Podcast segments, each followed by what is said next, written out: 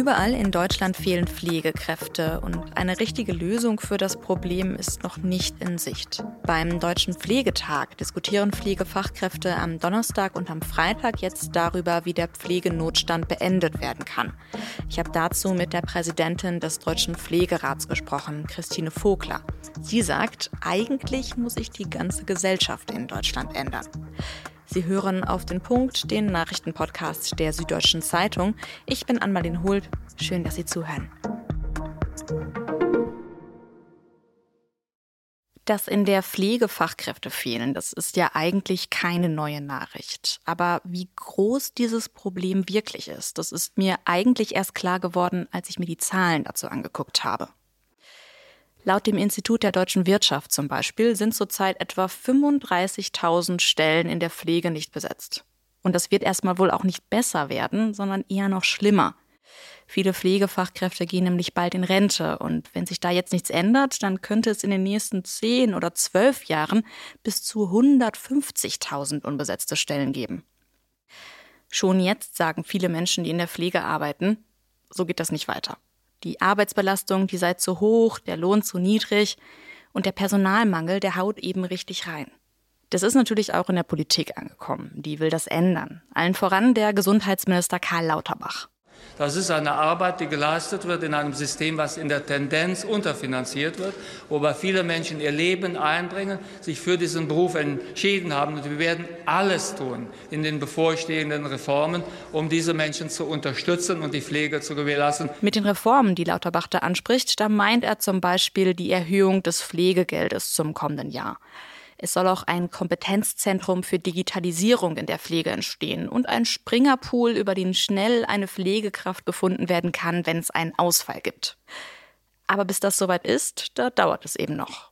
Und bis dahin ächzen die Pflegefachkräfte in Deutschland weiter unter der Arbeitsbelastung. Auf dem Deutschen Pflegetag in Berlin, da diskutieren heute und morgen über 7000 Menschen aus der Branche über die Zukunft der Pflege wie die aussehen kann. Darüber habe ich mit Christine Vogler gesprochen. Sie ist die Präsidentin des Deutschen Pflegerats. Frau Vogler, ich erreiche Sie gerade auf dem Deutschen Pflegetag. Jetzt ist die Situation in der Pflege ja gerade sehr angespannt. Merken Sie das auch vor Ort an der Stimmung? Tatsächlich ist hier eine großartige Stimmung, weil einmal im Jahr kommen halt die Pflegenden zusammen und können wirklich die Dinge diskutieren, die sie jeden Tag bewegen. Und es ist eben hier der Ort, wo man das wirklich tatsächlich auch miteinander besprechen kann. Wir haben viele junge Auszubildende hier, fast tausend sind dabei. Also es ist ganz lebendig und äh, wir haben unglaublich viele Anmeldungen. Von daher die Stimmung hier ist super. Aber in der Pflege insgesamt nicht so? Naja, wir sind natürlich in der pflegerischen Versorgung, da sprechen Sie natürlich unsere tägliche Situation an. Wir sind zu wenige in den Versorgungsbereichen. Wir sind sogar so wenig, dass im einzelnen, im ambulanten Bereich zum Teil schon gar nicht mehr versorgt werden kann. In der Langzeitversorgung, in den Pflegeheimen werden Kapazitäten abgebaut. In den Kliniken sind auch schon Bettenkapazitäten quasi eingeschränkt. Also von daher es ist natürlich so, dass Kolleginnen mit viel zu wenig Menschen vor Ort arbeiten. Und dann kommen natürlich noch andere Bedingungen dazu. Die Dinge verändern sich langsam, langsam, langsam. Wir haben ein bisschen Erfolg in dem Bereich der Tarifbindung. Da ist es ja so, dass in der Langzeitversorgung jetzt nach Tarif bezahlt werden muss von den Kassen.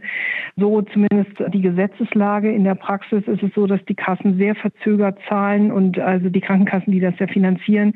Und wir natürlich immer noch die Misere haben, dass die Kosten auch gerade in der Langzeitversorgung und in der ambulanten Versorgung auf die Pflegebedürftigen umgelegt werden, was natürlich zu einer unglaublichen Belastung hier führt. Jetzt haben Sie ja schon viele Probleme angesprochen. Wenn wir die mal so einzeln aufdröseln, jetzt zum Beispiel die vielen unbesetzten Stellen, 35.000 sollen das ja sein, laut dem äh, Institut für deutsche Wirtschaft. Woran liegt das? Naja, wir haben zum einen die Situation, dass wir natürlich in den letzten Jahren haben wir zum Teil Pflegeausbildungsplätze in den 90er Jahren massiv abgebaut. Da ist man nicht besonders nach vorne schauend vorgegangen. Und jetzt ist natürlich so, dass wir viele Kolleginnen haben, die auch nur Teilzeit arbeiten, weil die Belastungen einfach groß sind. Deswegen ist es wichtig, dass wir wirklich auf die Arbeitsbedingungen gucken, die verbessern. Also konkret sind es so eine Sachen wie sichere Schichtdienste, Mitspracherechte in den Institutionen, vernünftige Personal, also Bedarfe feststellen und die auch dementsprechend ähm, Menschen einstellen, so dass am Ende wirklich auch die Kollegen sagen, okay, der Beruf, den kann ich auch wirklich acht Stunden am Tag ausüben und fünf Tage die Woche. Von daher gilt es, Arbeitsbedingungen zu verbessern, damit die Kolleginnen wieder die Arbeitsbedingungen erhöhen oder die, die rausgegangen sind, auch gerne wieder zurückkommen. Hat das auch was mit der Bezahlung zu tun? Natürlich, also Bezahlung ist natürlich ein Fakt. Wir haben in den klinischen Bereichen jetzt, also in den kommunalen Häusern, da haben wir gute Tarifverträge inzwischen. Aber wir haben natürlich in der Langzeitversorgung, in der ambulanten Versorgung im privaten Bereich haben wir oft noch so selbstgestrickte Tarife, die auch entsprechend sind, aber da ist noch wirklich sehr viel Unterschied. Also wir haben bis zu 1400 Euro für dieselbe Qualifikation Unterschied im Arbeitsbereich, das ist natürlich viel zu hoch. Und dann beobachten wir von West nach Ost und von Nord nach Süd immer ein, ein großes Gefälle an Lohn und die Kolleginnen und Kollegen ähm, wollen natürlich vernünftig bezahlt werden. Wir haben aber auch tatsächlich den Effekt, dass wenn sie dann mehr verdienen, sie dann eben auch diese Chance nutzen, um die Arbeitszeit zu reduzieren, weil eben die Belastung so groß ist. Also so einfach ist es dann auch nicht einfach zu sagen, wir, wir geben angemessen Geld, ist natürlich der richtige Weg, aber natürlich müssen die Arbeitsbedingungen trotzdem verbessert werden. Wenn wir jetzt mal gucken darauf, was passieren müsste, damit der Job attraktiver wird, damit der Pflegenotstand irgendwie weniger wird, was kann denn die Politik tun? Wo könnte die Weichen stellen? Wir brauchen Gesetze für, von der Politik, weil das können wir tatsächlich nicht machen. Wir können sozusagen unseren, unsere konkreten Forderungen stellen. Dazu gehört zum Beispiel die Heilkundeausübung, also die, dass die Pflegenden tatsächlich auch ihren Beruf kompetent ausüben können. Also die Beispiele, die wir immer nehmen, ne, wenn ich in der ambulanten Versorgung bin, dann kann ich nichts verschreiben, kein Pflegebett, kein Bundmaterial, ich darf keine Aufklärungsgespräche führen, weil das den Ärzten vorbehalten ist. Und diese Schleife können wir uns einfach sparen für all die Dinge. Das sind Sachen, die einfach dem Beruf unglaublich viel mehr Drive geben würden, wenn die Verantwortung, die wir eh haben in der Versorgung, tatsächlich auch endlich konsequent getragen werden kann. Und das ist einmal die Situation und dann natürlich ein Selbstverwaltungssystem aufzubauen, Stichpunkt Pflegekammer. Ja, das ist wichtig, weil das ist ein demokratischer Ort, in dem die Pflegenden dazu gebracht werden, wirklich gemeinsam Profession zu entwickeln, eine politische Sprache sprechen zu können und ähm, auch im System Gesundheit einfach agieren zu können. Und von daher ist es total wichtig, dass wir in den Bundesländern, so wie jetzt in Nordrhein-Westfalen, in Baden-Württemberg und Rheinland-Pfalz, wirklich alle Bundesländer in der Zukunft abdenken dass hier Pflegekammern sind, damit die Pflegenden sich organisieren können, abstimmen können und dann auch, und das ist der letzte Punkt, Karrierewege entwickeln können, die international anschlussfähig sind. All diese Punkte, die werden zu einer Attraktivität des Berufs führen, weil es einfach eine große Wertschätzung ist, äh, wenn man ähm, die Rahmengebung schafft als Gesetzgeber, dass man sich als Profession auch entwickeln kann. Also mehr Befugnisse, die Karrierechancen erhöhen und dann einfach die Pflege auch an Entscheidungsprozessen beteiligen, fasse ich Sie jetzt mal zusammen. Wie gut fühlen Sie sich denn aktuell politisch eingebunden, wenn man jetzt mal auf die Politik des Gesundheitsministers Lauterbach schaut?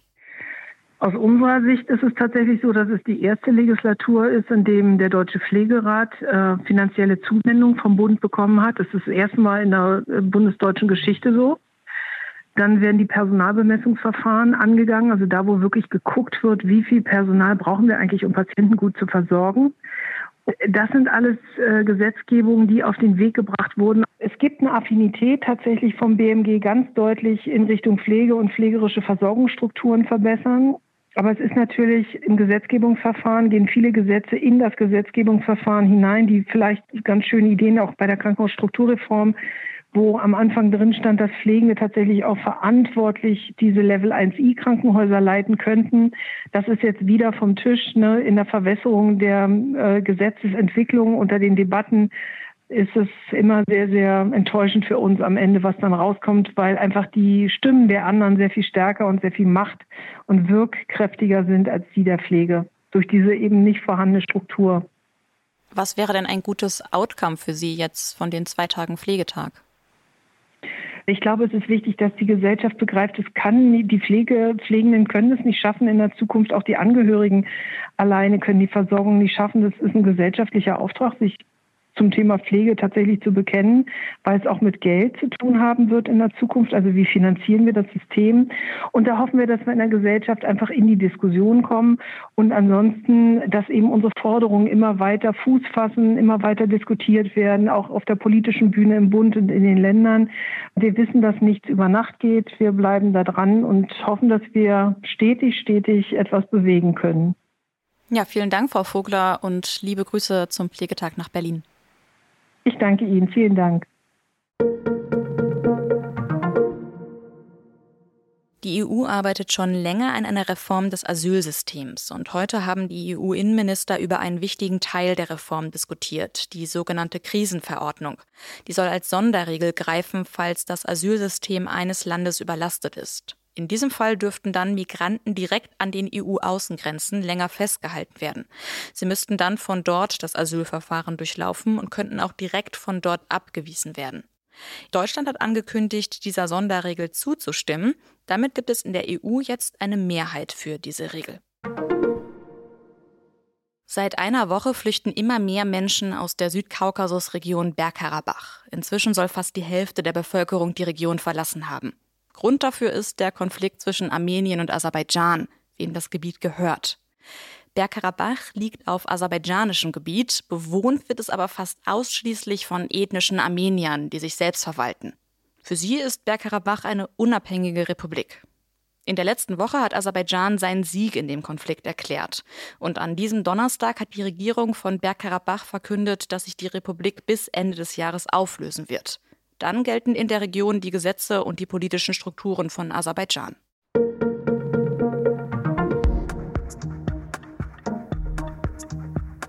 Hier in Deutschland muss ich mir ja eigentlich keine Gedanken darüber machen, was ich ins Internet schreibe.